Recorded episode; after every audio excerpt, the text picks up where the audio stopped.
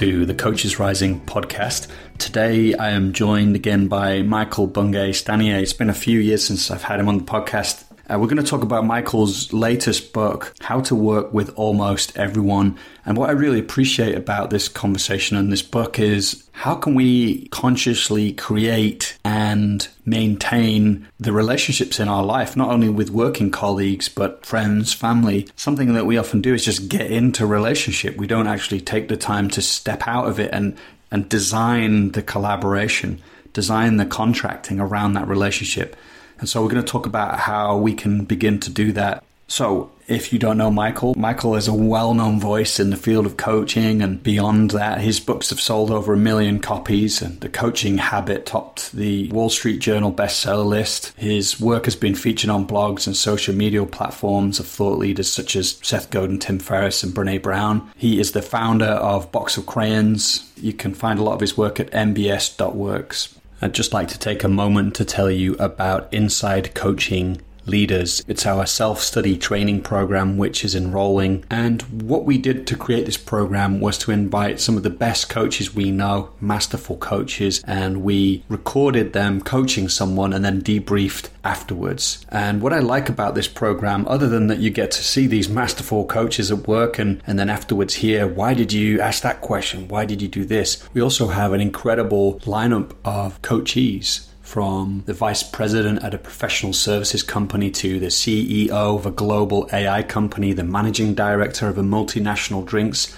manufacturer, the head of organizational performance in a global management consultancy, and many other really amazing executive leadership clients. And they're bringing their real life leadership, executive coaching challenges. And you'll see these coaches work with them. So if you want to find out more about this program, you can head to coachesrising.com slash inside coaching leaders and enrollment is open now until the end of 7th of July 2023. All right, let's dive in. Here's the podcast with Michael Bungay Stanier. Michael, it's good to be with you. nice to see you again, Joel. Thanks for having me back. Yeah, it's been a while, and um, but I, you know, I had so much fun last time we spoke. So we've set that as a bar now. You've got to be exactly. as funny as last time. That's that is a terrible, terrible thing to have done. I only work well with very low expectations. So, to everybody who's tuned in for an exciting part two, I'm afraid it's all downhill from here. Okay. In fact, this may be as funny as I get. I'm probably I'm I'm just going to be probably slightly tedious and slightly pedantic for the rest of this conversation. yeah.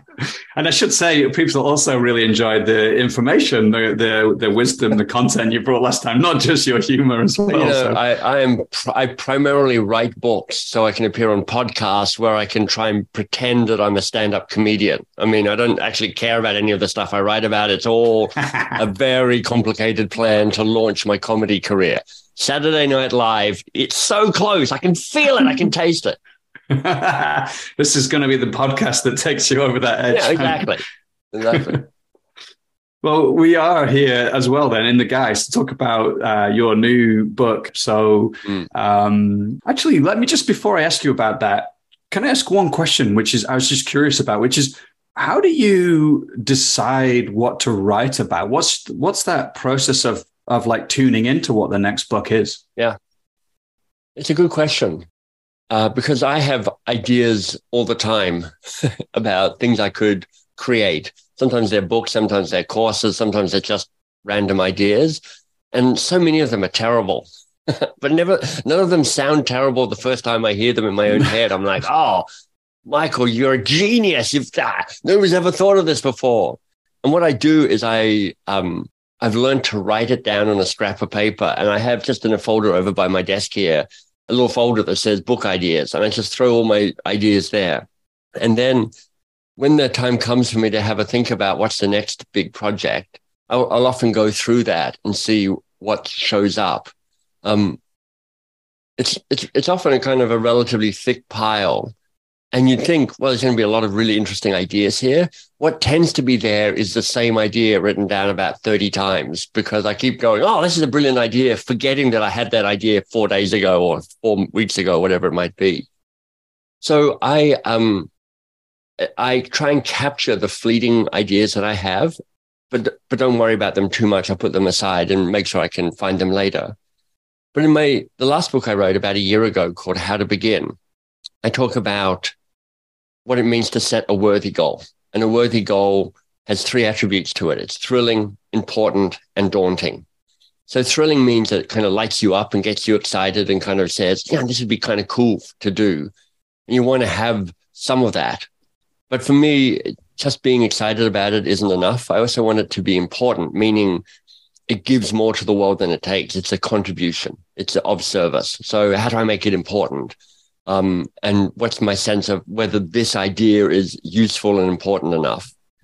And then daunting is, is this going to stretch me and grow me and, and challenge me? And for a worthy goal, you're looking for the best possible combination of those three things. It, it, if you can get seven out of seven for all three attributes, that's amazing. But often it's not quite that. But you're trying to play around and, and fine tune the idea until you you find a goal that feels both internally and externally motivating.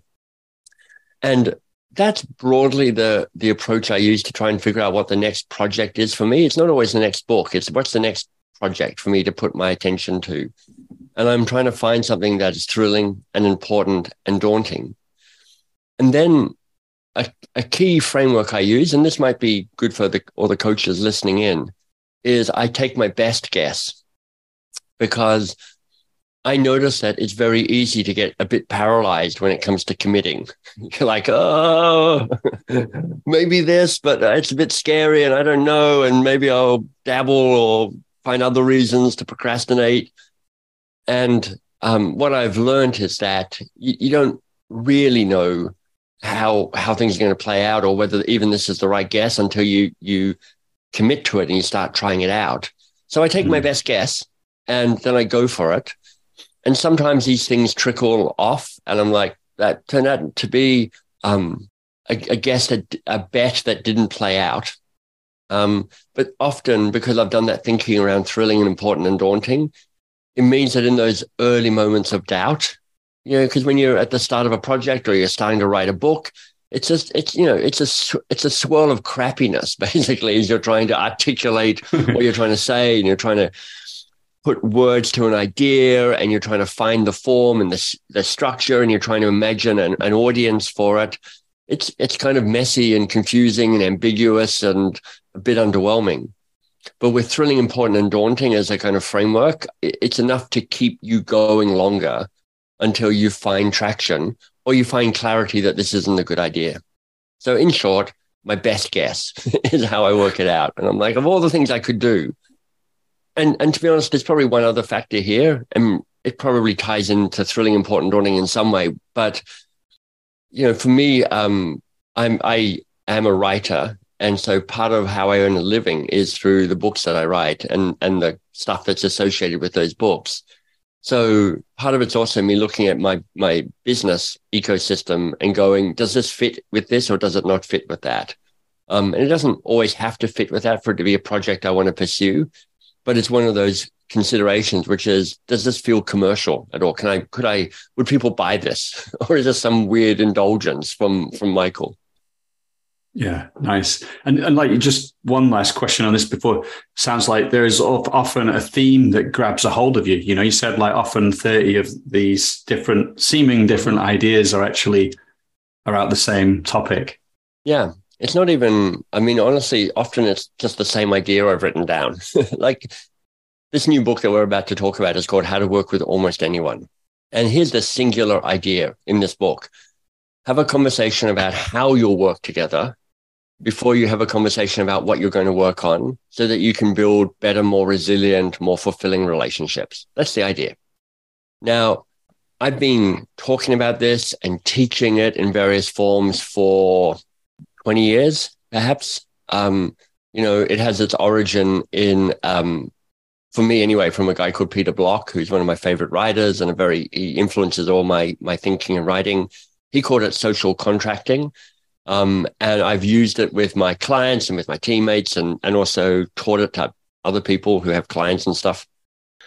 And I just think it's a really valuable thing and a rare thing. I think it's a, it's something that not many of us are good at. And when you think about how important relationships are to our happiness and our success, um, I just felt like this could be a really helpful thing that to, to, to write about that I haven't seen, I haven't seen anywhere else. So it's a singular idea. I looked in my idea folder. I'm like, social contracting, conversation, you know, that kind of like solid idea comes up. And when I'm trying to write a book, I'm trying to, I'm trying to teach a singular thing. Like for me, a goal of writing a book is what's the shortest book I can write that's the most useful.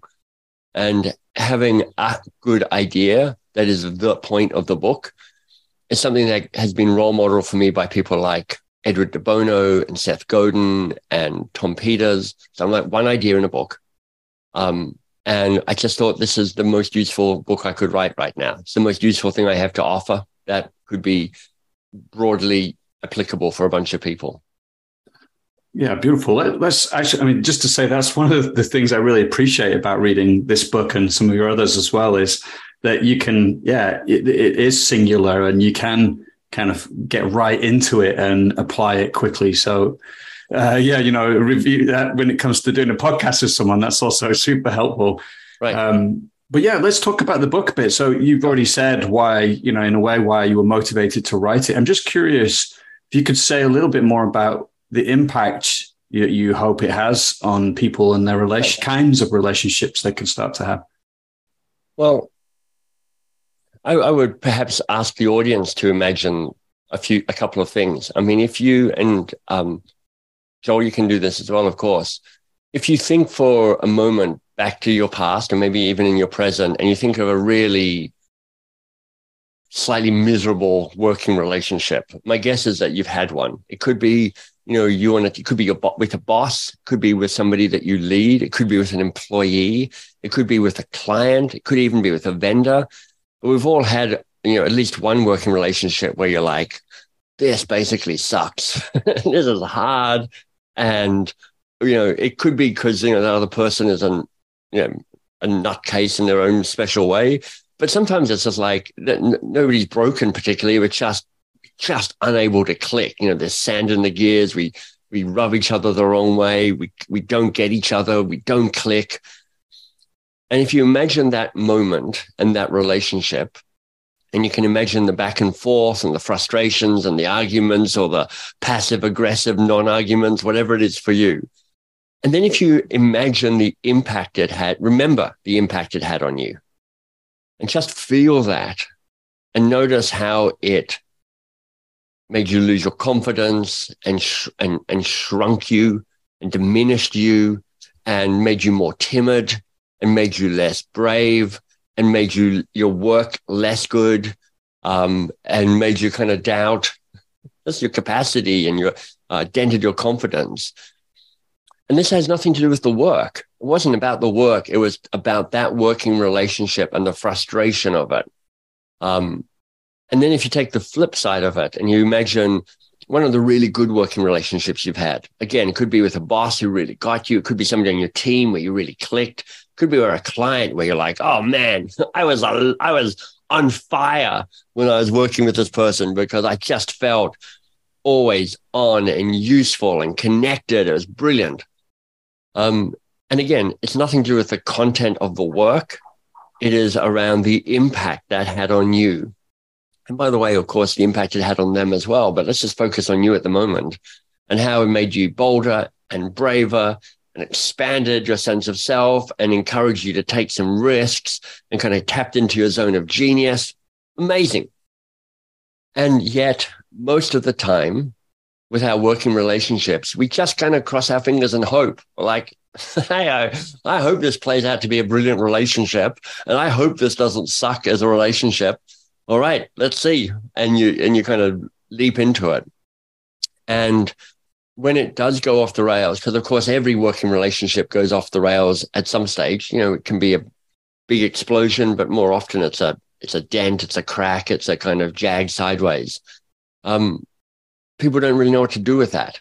And so for me, I'm like, how do I help people build the language I'm using, and you said it right at the start, is the best possible relationship. In other words, the best version of what this you and this other person could build together as a relationship, something that is safe and vital, alive and repairable. Because above and beyond the quality of the work getting done, look at the impact that has on you and your humanity. Mm. Yeah. I mean, it's, it's everything, isn't it? Uh, uh, if you, as you were speaking about that, I was just thinking about some of those different types of relationships, and it's yeah. it's kind of everything. Yeah, you were crying during that first one. I could actually see tears welling up in your. but it's yeah. but it really. I mean, I can. You know, if you ask me what the bad relationships I've had and working, I can point to three or four mm. that really dented my confidence. You know, really had me feeling stuck and flailing and um, and and giving up. That's what I well, I, people have different reactions, but I end up kind of just resigned to misery. Um, and you know, sometimes the the person quit, which helped me because I was, I was her boss. Sometimes I got fired by somebody that helped me because I was otherwise stuck. You know, I've been rescued from those bad relationships a few times, but I wish I could have rescued myself, or or at least done all I could have to have given that working relationship the best shot. Mm. Yeah. Yeah, maybe we could then dive into how can we set that up to mm. give ourselves the best shot. I know you you write about the keystone conversation yeah. and these five essential questions. So, yeah, I guess like we're just wondering, yeah, what do you what's your what are you recommending basically? how do I do that? how do you do good. it? How do I do that? Well, I'm going to I'm going to talk about the Keystone conversation, and, and I've, in the conversation, I suggest five useful questions to ask and answer that can help set this up. But you know, if people are looking for the this is this podcast is way too long and I don't have time to listen to it all. If you're asking, you know, what's the what's the one sentence answer? You've heard me say it before. I'll say it again. Have a conversation about how you're going to work together before or separate to what we're going to work on. And you know, in, in summary, it would sound something like this. Hey, you and I are going to work together, Joel. Hey, what, what should we do and not do to make that work best for you? what, what, what, you know, and, and exchange that information. So you've got data and guidance on how to be the best possible partner with that other person. So I've kind of formalized that. And, and as I say, got five good questions to ask, but it's called a keystone conversation. And the me- why I chose that metaphor is um, because it turns out keystone has a double meaning. Lots of people will know the, the first meaning, which is the keystone in an arch. You know, it's the top stone in the arch. It's what allows these two pillars to come together and connect and stabilize and get stronger and bear weight and bear stress. So it's like a great architectural metaphor. But as I was doing the research for the book around this, I found there was something called a keystone species in the world of biology and ecology. Um, and it is the species that has the most impact on an ecology. And the best story I know about that is um, the reintroduction of wolves to Yellowstone National Park in, in America. Um, so there were there were wolves. They got hunted into extinction. Uh, I think in the 80s they were reintroduced.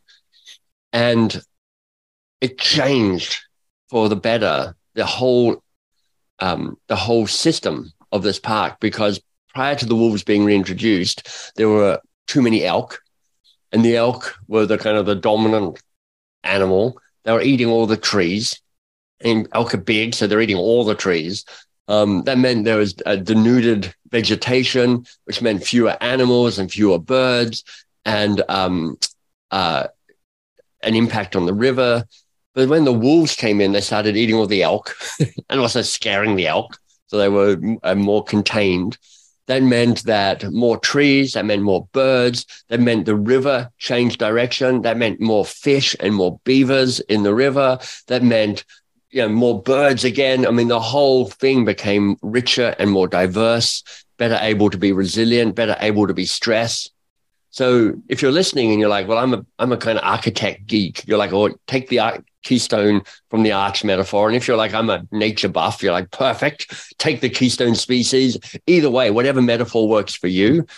It's this idea that a singular thing can have an outsized impact on the system, allow it to bear stress, be stronger, and become more solid over time. And that's what I think this conversation about how will we work together can be so effective, which is like it's going to not just be a one off, it's going to have an ongoing impact on the strength and the resilience and the vitality and the ability to repair itself over time. Mm. Nice. Yeah. Yeah. Um, yeah. Like, I think that's a really, that's a really powerful metaphor. So, um, then how, yeah, how do we have that? Com- what's important about that keystone conversation? Yeah. Basically, how do we have it? Yeah. Well, look, there are five questions and uh, I'll get to those in just a second. But the three main phases of this is first of all, do a little bit of prep before you have this conversation. I mean, you don't have to, but it's helpful for everybody if everybody's had a little bit of a think about the questions. Secondly, be brave enough to have the conversation. Because I know at least one of your listeners is thinking, well, this sounds good in theory. It also sounds awkward and a bit weird. And how would I even do that? this is, uh, I haven't really done that before. I'm like, you are not alone. It is a bit weird and a bit awkward. And part of the, if you like, call to action in the book and in this podcast is be the person brave enough to start this conversation because it can make all the difference. And then the third phase is after you've had the conversation is maintenance. How do you keep the relationship carrying on because the conversation itself is powerful.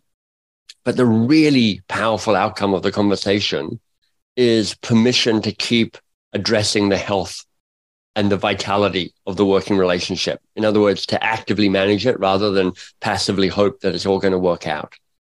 But if you go right on the rewind, preparing for the keystone conversation is a really smart thing to do. And to do that, you need to know what the five questions are. So why don't we talk about some of the five questions? And the first one is what's your best? What's your best?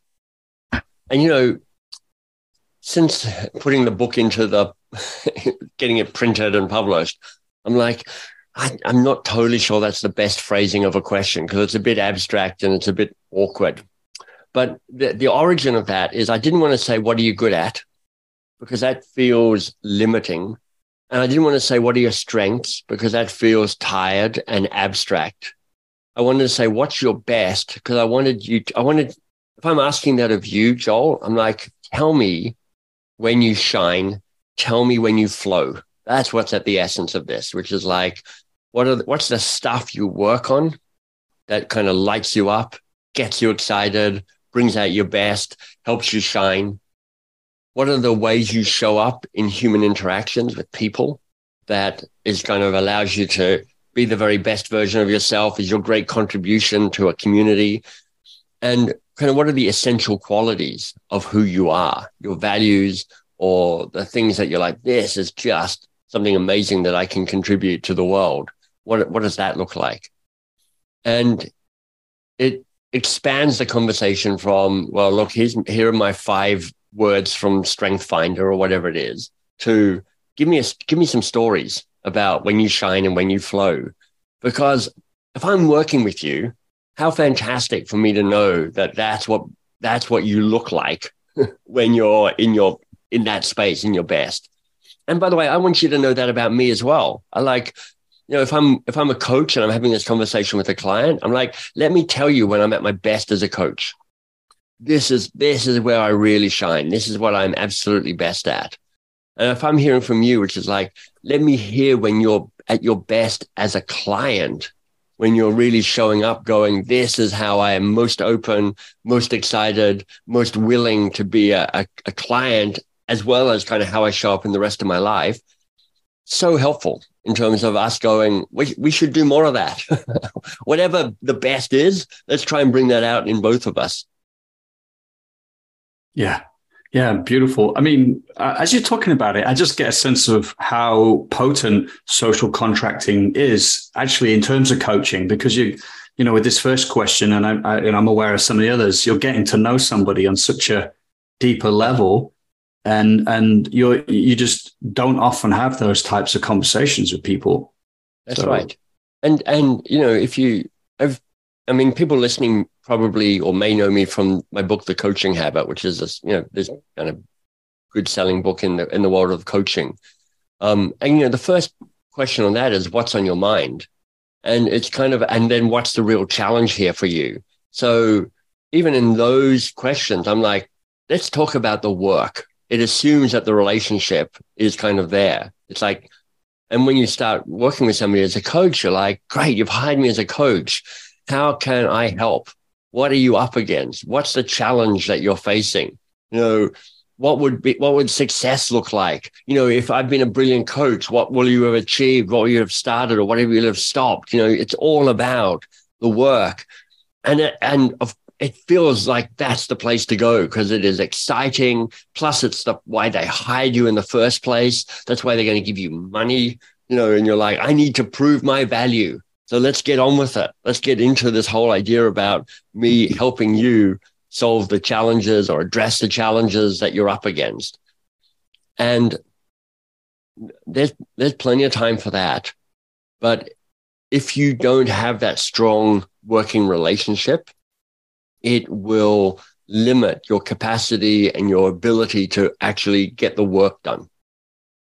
Yeah, totally, totally. And I'll say one other thing, Joel, because I'm on a soapbox yeah. this morning, you can tell. I um partly why I wrote this is that I thought Peter Block's idea of social contracting. Social contracting is a a slightly awkward phrase. It's got kind of nods to 17th century British philosophy and it's a bit it's a bit abstract, I guess. Um, but but what's really powerful within that is this idea of contracting, because in legal terms, a contract is an equal exchange of value. I Actually, in the dark distant past, did a law degree. Didn't go well because I, you know, I finished my law degree being sued by one of my law professors for defamation. So, you know, I was never going to be a lawyer. But I do remember that in contracting, which is the very first class I ever took, it's like a contract is an equal exchange of value famous lawsuit about the peppercorn, which is like a peppercorn rent, which is like if I'm renting a place and I give you a peppercorn, you know, a single grain of pepper, that is that is considered an exchange of value. Um, but one of the key elements of this idea that I'm sharing with you is you ask and you answer these questions. You don't just ask. The temptation as a coach will be just to ask because you get to you get to listen, you get to be more coach-like, they'll feel more heard, you get all this useful data. But for it to be a contract, it needs to be an exchange of value. So you need to share and you need to give. And in fact, for all of you listening, there's some value in you you sharing first because you set the parameters of vulnerability and courage in what you share. Um, you know, the, the extent to which you share will be the extent to which the other person shares. So if you're looking for heartfelt truths and, and vulnerability and, and real talk, you need to kind of lead the way on that. Well, and also you you I think and you write about safety in your your this this book as well. But it, it's um, you're you're being vulnerable. You're um, leveling out the power dynamic more by sharing right. yourself and that that's powerful, I think, in coaching. And plus, you you can um, kind of set the the parameters of of not just uh, vulnerability, but also potential and possibility. Yeah. You know, like a high high bar too. You know. Yeah, yeah. yeah. I, I love that you're pointing to that because uh, a kind of key theme, and like an underground river running through all of my work, is this kind of idea of kind of disrupting power structures and disrupting hierarchy. You know, for me, helping managers and leaders be more coach like in organizations is not just a here's a good leadership act. It's actually a way that power and hierarchy gets disrupted a bit because when you move from the person giving advice to the person asking a question, you hand some of your power to that other person. And I love that. So I love that you're picking this up in this conversation as well. And you're absolutely right, which is you're encouraging people to build adult to adult relationships, which, you know, essentially have a better sharing of power and responsibility and accountability in that. Mm-hmm. Nice. Yeah. Should we, do you want to talk a bit more about this question or do you want to talk about some of the other questions? It'd be good yeah. to kind of move through them at least. Yeah. Well, let's, let's talk about maybe let's not share all the questions because I'd like some people to go, what's question number two or question number five? I should buy Michael's book, which you should. Yeah. um, but let me give you questions three and four because I think they're really helpful as well. Um, these are the the good day and the bad day questions, and they kind of uh, they're, they're cousin questions or sister questions. I'm not sure what the family relationship is exactly, but the good day question is what can we learn from past successful relationships? And the bad day question is what can we learn from past frustrating relationships? And the key insight is this the patterns from your past relationships will repeat again in your future relationships. Even though those past relationships have different contexts, different people, and you're a different person and everything's changed, yeah, but not everything's changed. It's like a river. You know, the river is constantly changing, but the the eddies stay the same. the the standing waves stay stay the same. So these patterns from your past relationship will continue to show up. So why don't you share some of that so that both of you can learn from the the glories and the messes from your past. So when you start with uh, actually the, the kind of the exchange of information is really the same for both of them, which is what was said and what was not said, what was done and what was not done that made this relationship successful or made this relationship frustrating. And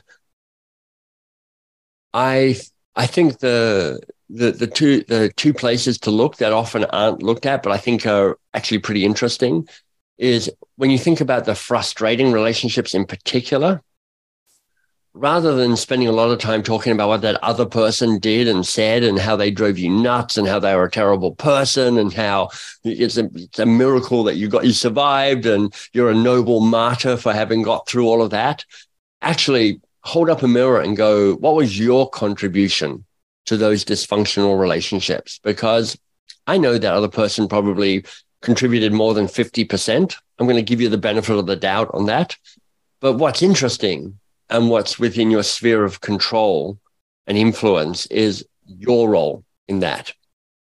And when you answer that, I also think the other thing to think about is what was not said and what was not done. You know, there's a, I'm not, I'm not a religious person, but I think there's this distinction between sins of commission and sins of omission sins of commission of the stuff that you did, sins of omission of the stuff that you didn't do. So how how how is your lack of speaking up? How is your lack of action contributing to that? And you can take that into the good the good days as well. You know, the successful relationship, which is like, what didn't you do that helped that relationship thrive? I might go, you know what? I didn't get twitchy I didn't step in and start micromanaging the hell out of people, which is a pattern that shows up in my bad days. That really allowed that relationship to thrive. Um, so, uh, either way you use that, you're building stories.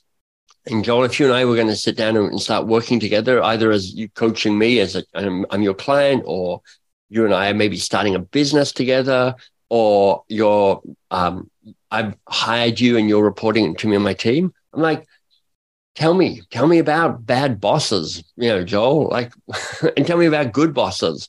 Because I'd like to avoid being a bad boss and I'd like to step into being a good boss. And if you go, you know, for me, a really good boss is really good at giving me ongoing, ceaseless feedback about all the stuff I'm doing. I can go, I'm not good at that. you know, that's not that's not how I'm a good boss. I am uh, um, look, I have full trust. I'm going to encourage you to go your way. I've got your back, but I'm I'm not I'm, I'm not kind of going to get micromanagery with you. You're you're you're kind of figuring this out on your own. You need to be self sufficient. And now we see this gap between good for you and good for me. So now we go, well, what do we do about that? You know, how do we figure that out? How do we work together around that? And when the moment comes when you are pissed off with me because I'm like, I needed regular feedback. And I'm like, well, I don't give regular feedback.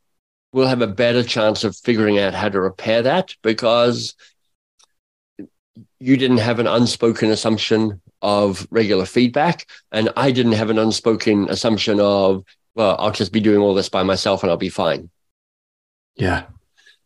Sorry, yeah. everybody listening. I'm sorry. There's a lot. I'm I'm on. I'm had too many coffees this morning, so there's a lot coming at you as I I talk about this. So Um, maybe you can listen to this at half speed. yeah.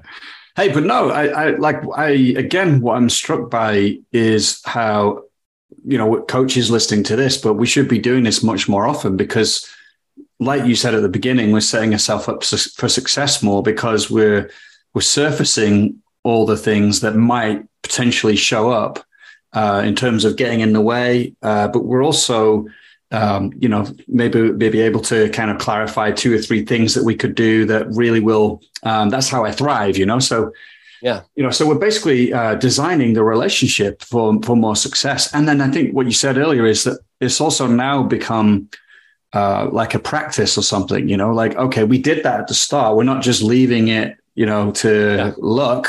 So it's become part of our relationship that we talk about our relationship and how exactly. it's going. So that's the that's kind of there's there are two unexpected benefits from kind of committing to this practice. Um, the the expected benefit is you get information in the moment to help you navigate and co-create, co-construct uh, the best possible working relationship with that other person. You're like, hey, you're giving me good information about how to repair it, what our working practices are, what good looks like, what bad looks like that gives us a better chance of hitting some of that stuff that we want. But the unexpected benefits are twofold. The first is that it gives you permission to keep talking about the health of the relationship. So, Joel, if you and I are working together, it means every now and then I can go, Hey, Joel, how are we doing? how are you doing? How am I doing? How are we doing? And you get to kind of keep checking in on the health of the relationship. So, this it's a fundamental unlock, which is let's talk about it. Um, both when you're not even sure if it's good or bad, you're like, I think it's going okay. You can talk about when it's going really well, and you can talk about it when you're like, I've got this feeling that this some something's off. Um, and rather than going, as I've done so a bazillion times in my own life, maybe if I close my eyes and just go la la la la la, maybe it'll go away maybe it'll just miraculously solve itself. Um, and of course, actually, relationships are to an extent self healing. You know, there'll be this moment, and then if everybody ignores it, it kind of gets stitched up through time and necessity. And, you know, we've got to keep figuring this out. But if you're more actively managing it, there's a way that that gets sorted out faster and healed more thoroughly the other unexpected benefit, the second unexpected benefit is you deepen your own self awareness. So, in the How to Work with Almost Anyone book, um, each of the five questions of the Keystone Conversation have three exercises that come with it to help you find more nuanced language and insight and ability to articulate your answer to those questions. So, as a coach, you know, there are 15 facilitated exercises that you can take your own clients through to kind of say, here's a way for you to learn to talk about yourself, to understand yourself. Because when you're having this conversation with your clients, you're not just training them to have better working relationships with you. You're training them to have better working relationships with all the people that they work with. And I hope, I hope that this kind of book spills over. So it's like not just the people you work with, but the people you be with. you know, it's like all of the key relationships in your life, whether they're clients or team members or whatever, or family or daughters or, or parents, um, all of that can be powerful. In fact, let me um, carry on the monologue, Joel. Um, you know, one of the, you asked me right at the start of this conversation, you know, how did I get this idea? What made me think about this? Well, there was a, catal- a catalyzing moment um, about two years ago. Um, my dad was dying in Australia, and I was living in my parents' house um, with my mum and dad. Dad had come back from hospital. He was in, uh, he was housebound. He was still able to get up and move around, but he spent a lot of time in his kind of hospital bed in the front room. Um, and mum and dad have had, you know, had 55 years of a really great working uh, marriage. You know, they were a really tight couple, um, great role model for me in so many ways. But, you know, for all the obvious reasons, this was a relationship now under stress. Not only was dad terminally ill, and we all knew that, Um, but he and mum couldn't operate in the way that they had always operated in the house in terms of who's doing what and a shared responsibility and who's looking after who and all of that. All of that broke. Um, and, you know, living in that house with them, I could, I could see them being bickering is probably the best word for it. It's like they weren't having flat out arguments, but they were kind of like, you know, had moments of being frustrated and irritated with each other. 100% natural and to be expected. But it was, it, it provoked me to kind of say, why don't I see if I can facilitate a conversation between my mum and my dad about how they'd like to be together over the remaining, we weren't sure, but, you know, weeks or months of dad being alive. And were, I was like, I was kind of like, oh man, this is going to be awkward. And now, like, this sounds like the worst idea in the world. I don't want to have that conversation. We're not that type of family. And, um, but eventually they kind of went, they were, dad, dad said, okay, I think that's probably a good idea. And mum came around to it as well. Um, and they had this conversation and, um, it was very lovely. They did a really good job and the answers didn't even really matter it was really just a, a re-expression of their own commitment to each other and and their own kind of uh, ability to be with each other in this hard time, uh, and uh, and this capacity to kind of go, we are going to give it. We're, we're figuring out how to be with each other in this very very difficult time. And I say all of that just to say that uh, I hope for some people um, the tools in this book are not just about the folks that you work with in whatever capacity. It's also about the people that you live with and the important people in your life. Yeah.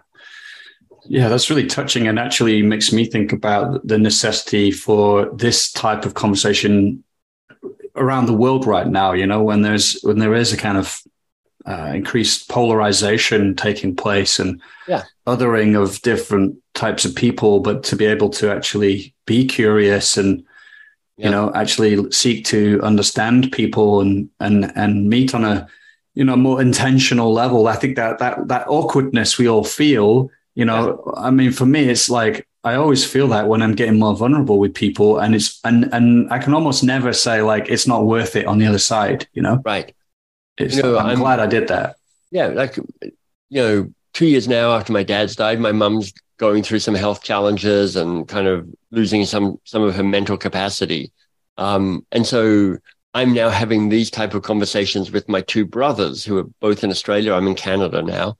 Um, as we we're trying to figure out how best to support our mum going through this stuff, and we're also not just making about the work her and you know where she's living and what support she needs. We're talking about how we doing between us because you know there's a way that this situation can create conflict or misunderstanding or frustration or whatever it is between the three of us working together so we're doing a really good job at talking about how we're doing not just how's mum doing yeah is is yeah? Again, um, I really hope this inspires a lot of people to check out your book and start doing this more of. Like, the more we talk, the more I'm like, this is actually really important, and you know, um, fun as well. Uh, and I just want to ask if there's anything we haven't asked you about about the book that you think is important to yeah to share. Yeah, well, I'd say um, you know the the we've talked about three of the five questions in the Keystone conversation. Um, we've talked about uh, the value of the best possible relationship being safe and vital and repairable, and how one of the key calls to action is you being brave enough to initiate this conversation. And in the book, there's kind of scripts on what you could say around, you know, how to get going on this. Um, the one thing we haven't really touched on is is what you do after the conversation, and there are six principles of maintenance, and let me mention um, three of them. One is uh, adjust always, which is that you're always kind of fine tuning the relationship, you're checking in with each other. Um, the second is repair often. And the third is, well, I can't even remember. It's something as needed. um, it's like reset as needed, which is like either we need to kind of start this relationship again or we need to end this relationship. And I just want to p- talk a little bit about the repair often one. Um, it comes with this understanding or this belief that um, we will often inadvertently or sometimes at, you know intentionally kind of just tear the fabric of the, the relationship that we're in and most of the time we just ignore that and carry on um, and if you're more active about going do i is there anything i need to fix here is there anything i need to sort out so we can re- keep this relationship clear and clean and open hearted as long as possible, so much the better for all of us. So I would say that there are three things that you can do to be a person who commits to the repairing of a relationship. The first is to be the person who speaks up when you notice something going wrong or you've felt something's wrong or you've you've had some minor hurt um, or major hurt. You know, it's uh, so often we swallow that but if you're the person who is willing to name that, that can be a great gift to the working relationship. The second thing you can do is be the person who is uncovering and maybe being a bit, a bit preemptive about what might be going wrong.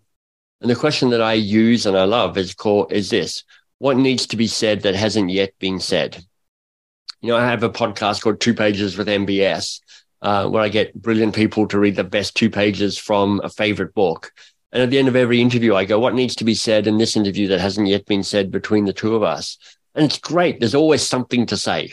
There's always something that hasn't, that needs to be spoken into the space.